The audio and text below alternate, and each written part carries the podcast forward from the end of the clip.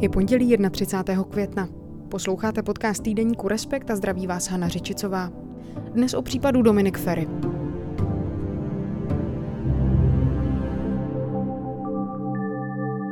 Média Alarm a Deník N přinesla v úterý svědectví několika žen, na kterých se měl nyní už bývalý poslanec TOP 09 Dominik Ferry dopustit sexuálního násilí. Ve veřejném prostoru bují debata o tom, proč to ženy nenahlásily dřív, proč se jich teď sešlo tolik najednou, nebo že je přece nutné ctít presumpci neviny.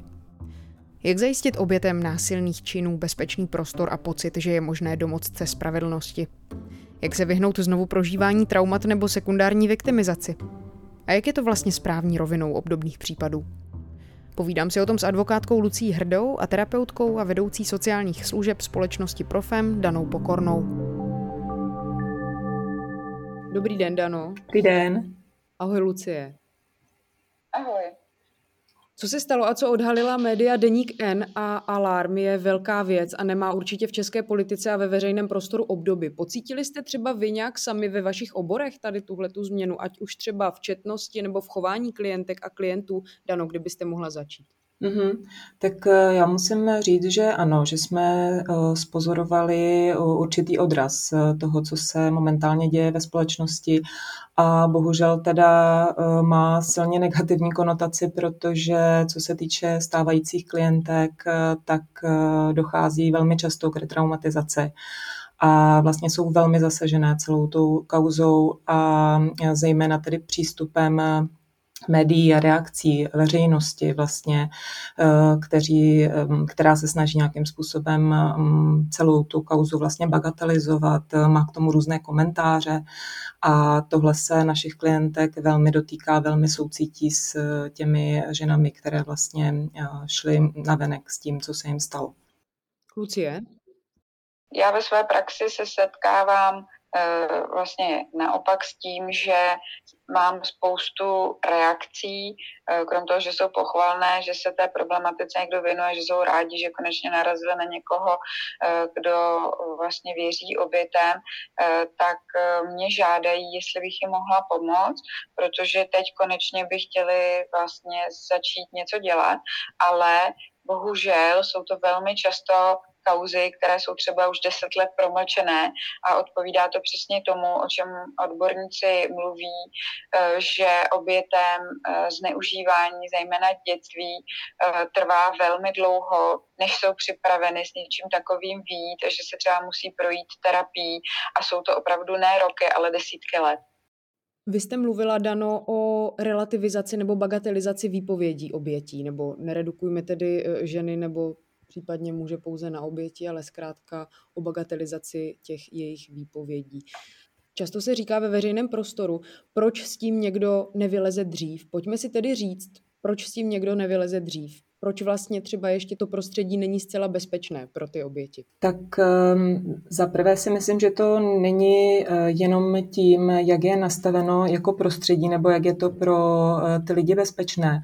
Uh, ono je to zejména o odrazu toho, jak funguje naše psychika. Ve chvíli, kdy se setkáme se silně traumatizujícím zážitkem, tak v podstatě naše tělo nějakým způsobem reaguje a ty prvotní reakce opravdu nejsou o tom, že by vám jako první naskočilo uh, tuhle věc teď budu řešit vlastně trestně právní rovinou, ale spíš je to o tom, že se potřebujete nějakým způsobem vůbec uh, jako sám vyznat v tu chvíli v tom, co se to odehrálo, co se to děje, nerozumíte tomu, máte jako řadu různých pocitů, odehrává se ve vás spoustu věcí, um, mohou být eh, lidé eh, vlastně tímto velmi zasaženi, mohou být zmateni, mohou eh, být vlastně v takovém šoku, že sami nerozumí tomu, co vlastně ta situace jako taková znamená.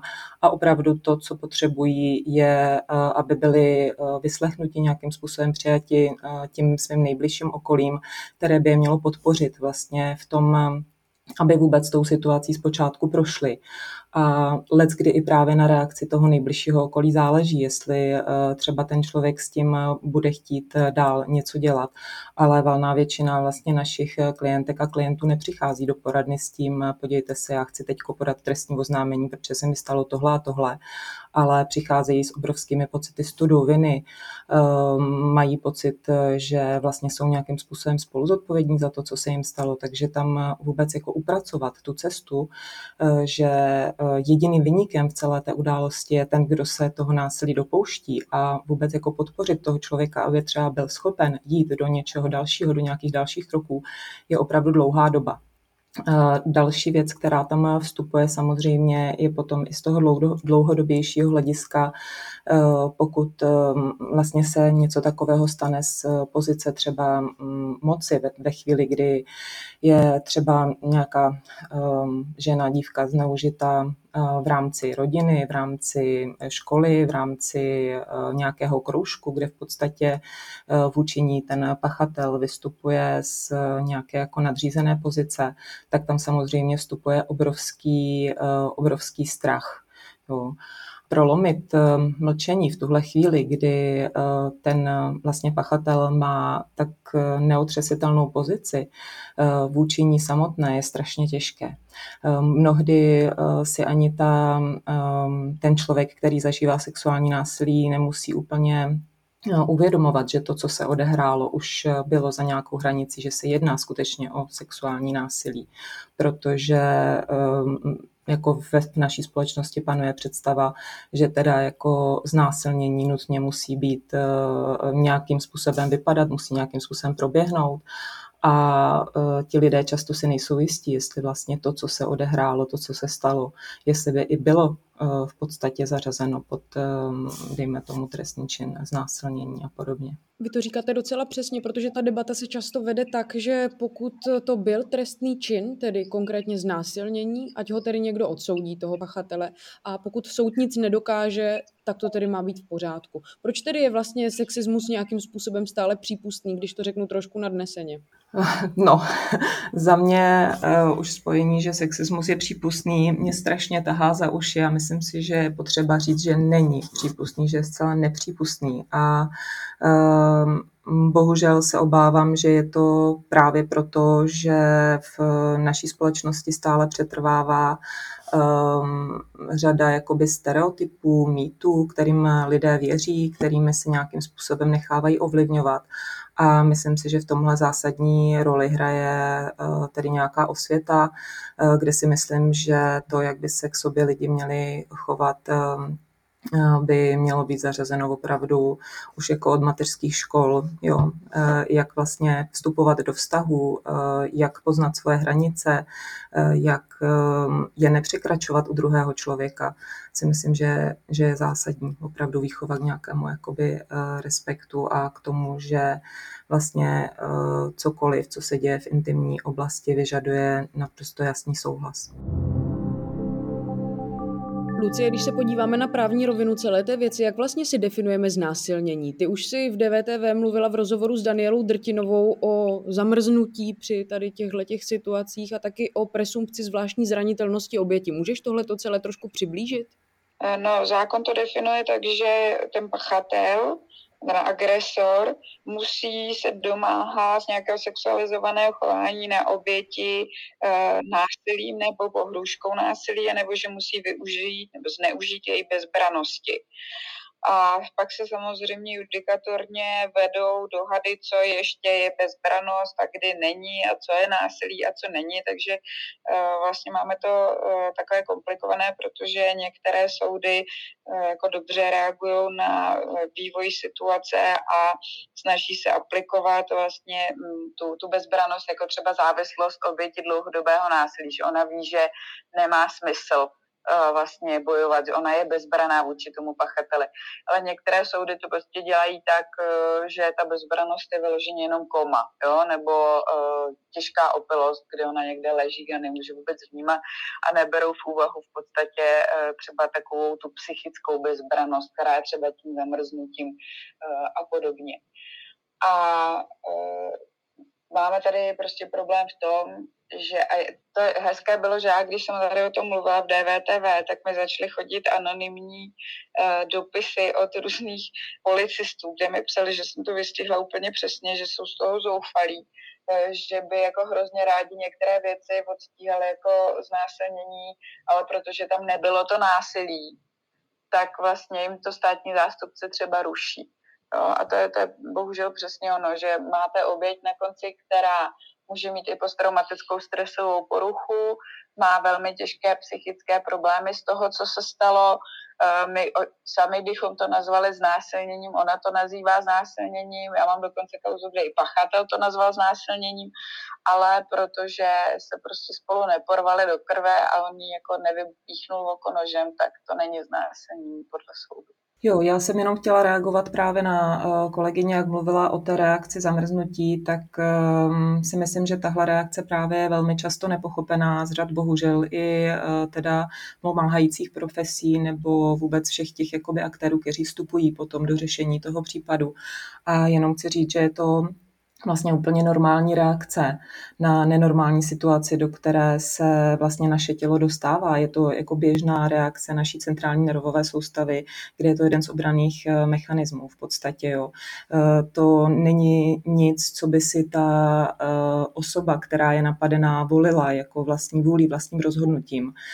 Je to něco, co jde jaksi zevnitř, ne, není, to, není to ovladatelné, nerozhoduje se v tu chvíli, jestli se vlastně přestanu hýbat. Jo. Základní obranné reakce jsou buď to ty aktivní, což je boj, anebo útěk a ve chvíli, kdy vlastně to tělo vyhodnotí, že žádná z těchto aktivních reakcí není možná, tak volí tu reakci pasivní. Je to ta reakce, která je vlastně úplně jako v tom maximálním ohrožení, eh, kde, mm, i když se počíme na nějaký obrázek ze zvířecí eh, říše, tak eh, vlastně to tělo toho zvířete zamrzne, stuhne a předstírá, že vlastně je neživé a tím přestáví atraktivní kořistí vlastně pro toho, eh, pro toho útočníka. Takže jenom eh, tohle bych doplnila, že mm, vlastně často i pocity viny těch eh, jednotlivých lidí se velice vážou tady na tohle. Já jsem nic neudělala třeba, kdybych se bránila. Tak to není opravdu o tom, že by se bránit nechtěli nebo že by si nějak volili, že nějak zareagují, ale je to vlastně přirozená reakce v tu chvíli, kdy jsme maximálně ohroženi.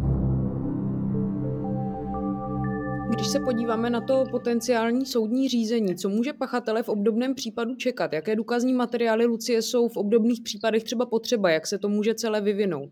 No, to je na to otázku velmi těžké odpovědět, protože každý případ je jiný a my máme základní poučku nebo pravidlo trestního řízení, které říká, že v trestním řízení může jako důkaz sloužit cokoliv. E, samozřejmě s výjimkou důkazů, které jsou získány nějak nezákonně. Ale e, pokud může jako důkaz sloužit cokoliv, tak prostě všechno, co se najde v té kauze, a to jak pro ve prospěch toho pachatele, tak v jeho neprospěch, eh, mohou být v rámci trestního řízení provedeny. A v praxi to bývají právě eh, kromě výslechu samozřejmě a eh, těch poškozených, tak to bývají výslechy různých svědků. Pokud jsou to věci, které už se staly někdy před delší dobou, takže tam není možné zajistit třeba pachové stopy, biologické stopy a udělat na to znalecké posudky nebo odborná vyjádření, tak tam jsou ještě možné samozřejmě vždycky udělat znalecké posudky z oboru psychologie, psychiatrie. Někdy se na toho poškozeného eh, dělá nějaký složitější posudek. Někdy eh, se dělají posudky eh, třeba na toho obviněného ve smyslu sexologického posudku, jestli tam je z jeho strany nějaká parafílie. A samozřejmě se provádí elektronická komunikace, různé Skypey, Messengery, SMSky, videa, prostě jak říkám, všechno, co v té dané věci lze provést jako důkaz, tak může být provedeno. Mně napadá, často se řeší, že teď už je to na těch obětech, aby šli kauzu nahlásit na policii, aby vypovídali u soudu, aby se tohle to potom nedělo. Jak vy vlastně obě dvě ze svého oboru tohle to vnímáte? Můžeme vlastně vůbec na ty oběti anebo na lidi, kterým bylo nějakým způsobem takto ublíženo, přenášet takovou odpovědnost, vlastně jim nakládat takové břímě, jakože když to neuděláš, budou se ty blbý věci dít dál, jestli mi rozumíte, jak to myslím. Dano, kdybyste začala. Uh, určitě uh, takovouhle nálož eh, na lidi se zkušenosti s nějakým druhem sexuálního násilí nakládat uh, nemůžeme, neměli bychom. Jenom bych tady možná zmínila i to, že v podstatě um, ve své psychoterapeutické praxi pracuji s lidmi, kteří ještě nedosáhli věku třeba 18 let a e, v podstatě tam si myslím, že plně ta zodpovědnost je na lidech okolo, kteří se dozvědí, že k něčemu takovému dochází. A často i tyhle nezletilé vlastně e, oběti e, těchto případů v tom zůstávají sami. Zároveň si myslím, že ta situace by se měla posunout tím směrem, aby eh, vlastně ta zodpovědnost eh, za to, co se stalo, byla plně přesunuta na toho, kdo se toho násilí dopouští. A bohužel se často ta oběť setkává, pokud už se jako rozhodne jít tou trestně právní rovinou s tím, že je znovu a znovu poškozována v průběhu opakovaných výslechů Eh, že jí ehm, v podstatě eh, není, není v ní vkládána nějaká důvěra v ten její příběh. Eh, v podstatě ona musí dokazovat, čím vším si prošla, co všechno se stalo, což ehm, jako jasně musí se nějakým způsobem postupovat v rámci vyšetření, ale myslím si, že by se mělo postupovat maximálně opatrně a s plným zřetelem k tomu, jak moc zranitelný ten člověk je. Takže mm, pokud by bylo možno neopakovat výslechy výslechy, což se nám pořád vlastně, eh, vlastně děje, že minimálně třikrát, čtyřikrát vlastně ten člověk musí eh, ten svůj příběh dopodrobna sdělit. Pak zase narážíme na to, že samozřejmě, když někdo vykládá ty věci opakovaně, eh, tak Eh, se může stát, protože ta psychika nějakým způsobem funguje, naše myšlení nějakým způsobem funguje, eh, tak vlastně paradoxně po nějakém už čtvrtém výslechu eh, může vypadat nedůvěryhodně ten člověk, protože třeba ty věci neřekne úplně stejně. Je to úplně normální. Úplně normální je, že může mít výpadky paměti, že si může pamatovat jenom určité úseky z toho, co se stalo, že není ten člověk schopen nějaké kontinuální výpovědi. Jo, takže ty reakce a to prožívání těch obětí jsou tak jako rozličné a tak různé, že si myslím, že si zaslouží mnohem jako větší prostor a širší pochopení. Za mě je to přesně tak, jak říkala paní kolegyně. E, nicméně já tam jako rozumím částečně, protože já jsem obhájce, tak rozumím těm mechanismům, proč oni to musí opakovat. To je prostě e, nastavením našeho trestního řádu, kdy e, lidi mají pocit, že vlastně ona půjde na, poprvé to nahlásit a to by jen jako naposledy, kdyby to měla říkat, ale ono se to, ono to takhle nefunguje, protože vy tu věc vlastně nahlašujete někde na nějakém místním oddělení, který k tomu vůbec není specializovaný k tomu vyšetřování, ono tam jenom pozbírá eh, nějaké nejzákladnější důkazy a potom to všechno teprve pošle vyšetřovateli na kriminálku, ten to chce slyšet po druhé a tady by mělo právě jakoby zaúřadovat uh, zákon o obětech, kdy tento vyšetřovatel by jí měl nahrát Jenomže problém je v tom, že tam ještě v té době není ustanoven obhájce. A obhájce eh, by to prostě tu výpověď poškozené měl slyšet. Oni, když to udělají takzvaně na protokol o neodkladném výslechu, eh, u kterého je přítomen soudce, který má nahradit toho obhájce, tak žádný obviněný z mé zkušenosti nikdy nebude spokojený s tím, že tam ten obhájce nebyl, nemohl být a prostě bude žádat uh, opakování uh, výslechu takové oběti před soudem nebo v přípravném řízení a podle judikatury uh, Evropského soudu pro lidská práva na to bude mít nárok, protože prostě obhájce by měl aspoň jednu možnost mít vyslíchat všechny svědky, zejména ty, kteří svědčí v neprospěch jeho klienta. A plus samozřejmě ta oběť to ještě bude vykládat třeba znalci a to se vůbec nebere jako výslech tam se s tím zákon vůbec nepočítá, že to, co on vypráví poškozený znalci, že je výslechem. To znamená, tento, eh, ona to tak samozřejmě vnímá, že to znova opakuje, ale z pohledu trestního práva se v tomhle případě vůbec nejedná o výslech a tam to vůbec není opakování. Takže my vlastně nejsme schopni někdy redukovat uh, to opakování tak, aby uh, jsme oběť nevyktimizovali. Myslím si, že ideální, a tak já to vždycky prosazuji u svých klientek, když zastupuju poškozené, uh, že chci, aby tam stačila ta, to první, ten protokol to prvním uh, oznámení, který oni někde udávají, potom se snažíme nevypovídat a když tomu pachatele zahájí trestní stíhání a už je u toho přítomen obhájce, tak chci, aby natočili tu oběť, Eh, na videokameru při výslechu eh, v přípravném řízení ve specializované místnosti a to by vlastně potom už mělo být dostatečné pro obě dvě strany a nemusí jít k soudu. Tím chci jenom říct, že ten proces, který je velmi zajetý a v mnoha případech odličtěný ani nemá možnost, jak uh, vlastně zmenšit možnost těch opakování. Ale na druhou stranu se setkáváme s případy, kdy vůbec není dbáno na to, že by se třeba oběti neměly vyslýchat a podobně. A tahají se uh, děti mladší 15 let třeba k soudu, jo, což je pro mě úplně nepochopitelné. Uh, prostě paní komisařka uh, v Litoměřicích mi řekne, no my tady prostě nezletilé nenahráváme, tady vždycky chodí k soudu. A je mu úplně jedno, že prostě ta metodika je úplně jiná, zákon o obětech tady hovoří nějakým konkrétním způsobem, ale prostě my tady oběti nenahráváme a chodí nám k soudu. Takže tady se vlastně střetávají dvě věci. První je samozřejmě právo na obhajobu, které musí být zaručeno, a druhé je právo poškozeného na, na ochranu před sekundární viktimizací neboli před sekundární újmou, která vzniká v trestním řízení. A tady je problém v tom, že my tady máme k tomu zákonnou úpravu, ale ta není spoustou orgánů činných trestním řízení vůbec reflektována. Mně ještě k tomu jenom napadá, že jasně, tady tohle je prostě dlouhá cesta a není možné ji nějak jakoby upravit, zkrátit, ale samozřejmě není ideální pro e, prožívání pro situaci těch obětí.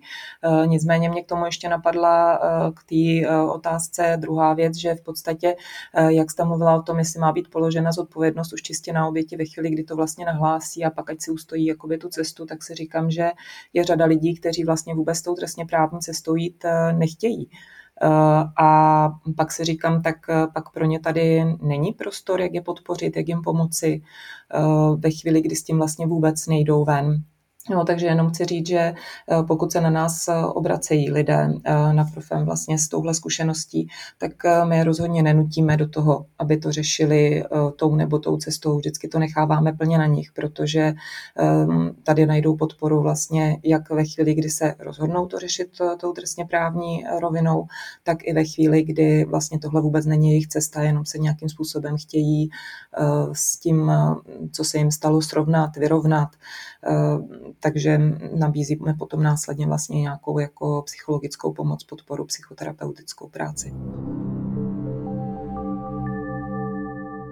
Dano, jak vlastně vytvořit ten bezpečný prostor já si myslím, že ten bezpečný prostor můžeme vytvářet eh, jeden každý z nás, že je to tou otevřeností, eh, tím vlastně možná i jako připuštěním si toho, že tohle se může stát každému z nás. Mně přijde někdy, že vlastně ty naše reakce nebo reakce eh, ve společnosti vycházejí možná z toho, že člověk si nějakým způsobem potřebuje racionalizovat, že jemu by se to nestalo, že on by přece nebyl tak hloupý, aby lezl někam jako na party nebo eh, šel někde, mm, kde eh, v podstatě má pocit, že je to nebezpečné a podobně. Eh, že tam je jakoby taková ta naše nějaká jakoby vnitřní obrana, kdy si říkáme, já bych to udělala, udělal jinak, mně by se tohle nestalo. Já jenom chci říct, že se to může stát každému z nás ve chvíli, kdy prostě narazíme na někoho, kdo je schopen porušit naše hranice, kdo je schopen nerespektovat naše ne, a, a ehm, samozřejmě, že v tom ideálním případě by se tohle dít nemělo, ale myslím si, že eh, od, od téhle skutečnosti máme ještě velmi, velmi daleko a myslím si, že opravdu tou cestou eh, je eh, prevence, je to nějaká osvěta. Ehm, mimochodem momentálně běží kampaň pro FEMu Věříme obětem, kde v podstatě zveřejňujeme reakce nejbližšího i potom jakoby vzdálenějšího okolí lidí se zkušeností se sexuálním násilím, jak vlastně zareagovali eh, na to, když se jim někdo svěřil A říkám si, že tohle možná může být jako rozhodující. Pokud dobře zareagujeme na někoho, kdo se nám svěří s takovou zkušeností, tak to může být úplně ta první podpora v tom, aby on si potom vyhledal třeba profesionální pomoc a nějakým způsobem s celou tou situací mohl naložit. A myslím si, že je to nejenom tedy osvěta vůči laické veřejnosti a blízkému okolí, ale samozřejmě i k odborné veřejnosti, protože bohužel někdy se s nevhodnými reakcemi setkáváme i u našich kolegů, třeba psychoterapeutů, psychoterapeutek. Lucie, co vlastně ty plánuješ do budoucna? Hodláš třeba nabídnout nějakou právní podporu právě třeba obětem, konkrétně v tomto případu? Já jsem zveřejnila a dělám to tak jako vždycky, Eh, že se na mě samozřejmě mohou obrácet jakékoliv oběti, které cítí potřebu, eh, že potřebují právní zastoupení. A já to dělám jako pravidelných intervalech často a eh, prostě mají samozřejmě právo na advokáta zdarma, to musí vědět. Stejně tak já, já na to totiž upozorňuji po každé, jo? že spousta obětí si myslí, že vlastně u toho soudu budou sami nebo u těch, uh, na těch výsleších a proto se třeba bojí uh, jít něco nahlásit, protože vědí, že ten pachatel bude mít později, když mu zahájí trestní stíhání, bude mít takzvaně nutnou obhajobu, to znamená, on dostane advokáta na, a ta oběť tam bude sama. A není, to pravda, protože přeživší poškozené u znásilnění mají nárok na to, aby je zastupoval advokát na náklady, které jim platí stát, to znamená, on je pro ně v podstatě zadarmo. A důležité tam vědět, že bohužel orgány činné v trestním řízení tady k tomuto poučení z mého pohledu dávají velmi vágně, velmi laxně. A uh, oni vám předají takový papír na čtyři stránky, který je hustě popsaný a je, v tom vlastně jsou popsaná všechna vaše práva jako zvlášť zranitelné oběti a jedno z nich je, že si teda můžete říct, ať vám ustanoví advokáta, když žádného sami neznáte.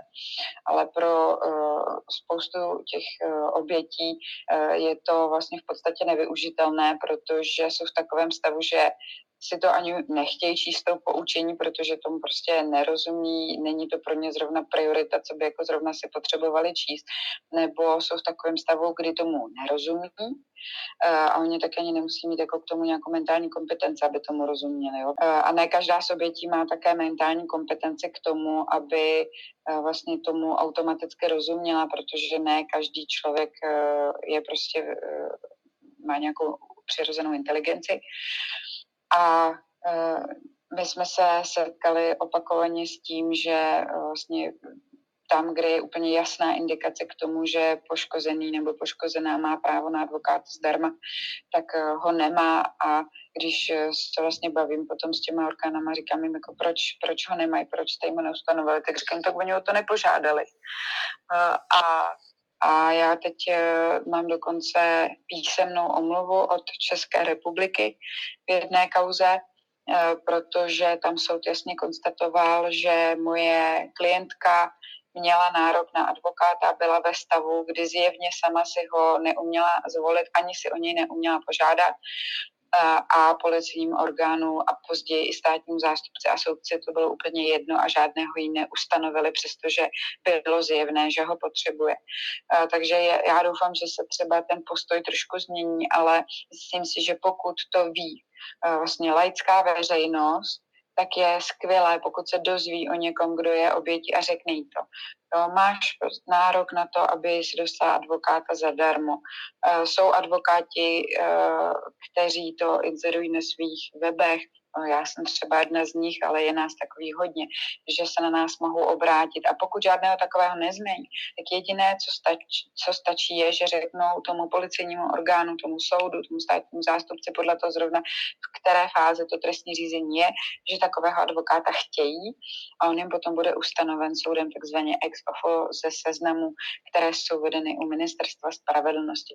Takže vlastně správně by to mělo být tak, že vám to nabídne ten policejní orgán a pohovoří s váma o tom uh, velmi empaticky a vstřícně, ale praxe je taková, že to musíte vědět sami, takže já bych se dovolila poprosit všechny, aby si tuhle informaci zachovali v hlavě a vytáhli uh, v pravý čas, když ji náhodou, nedej bože, bude potřeba. Jo, já jsem chtěla jenom vlastně potvrdit slova kolegyně, že v praxi opravdu velice často se setkáváme s tím, že um, lidé, kteří k nám chodí, nejsou informovaní v podstatě.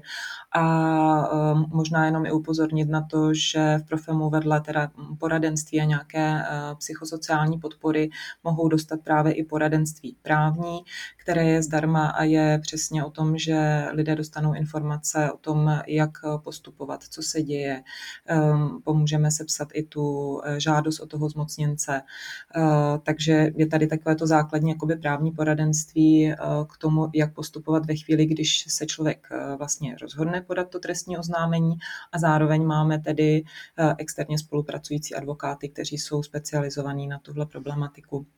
Eh, tak eh, jenom jsem chtěla tohle doplnit a eh, v rámci těch psychoterapeutických služeb potom vlastně nadstavbově nabízíme psychoterapeutické poradenství, které je vlastně částečně hrazené ze strany Profemu a dále u nás fungují skupiny, psychoterapeutické skupiny pro vlastně ženy, oběti sexuálního násilí, kdy vlastně jedna je zaměřena na ženy, které zažily sexuální násilí v době dětství a dospívání a druhá pro ženy, které zažily vlastně sexuální násilí v dospělosti.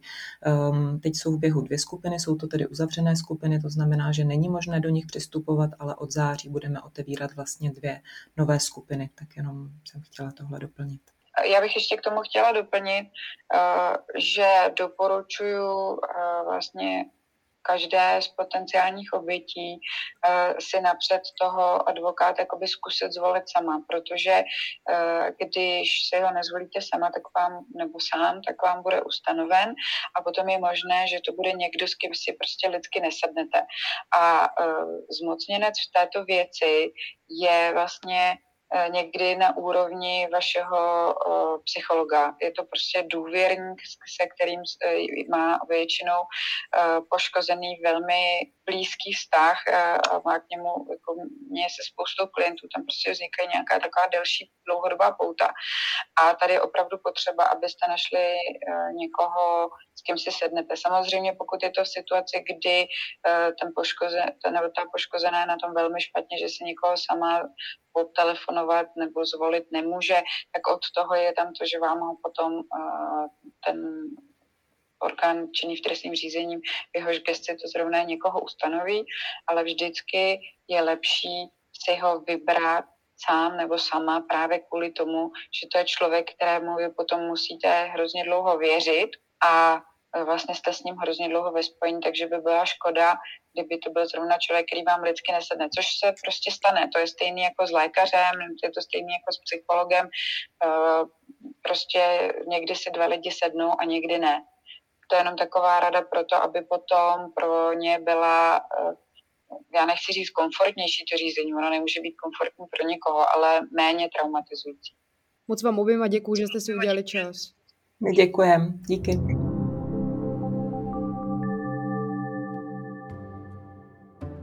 To byly advokátka Lucie Hrdá a terapeutka Dana Pokorná. A více toho do dnešního podcastu nevejde. Díky, že jste nás poslouchali. Poslouchat můžete dál ve svých podcastových aplikacích nebo taky na našem webu Respekt.cz. Tam už vás stejně jako na stáncích a v trafikách čeká i aktuální číslo týdeníku Respekt. Těším se za týden. Hana Řičicová.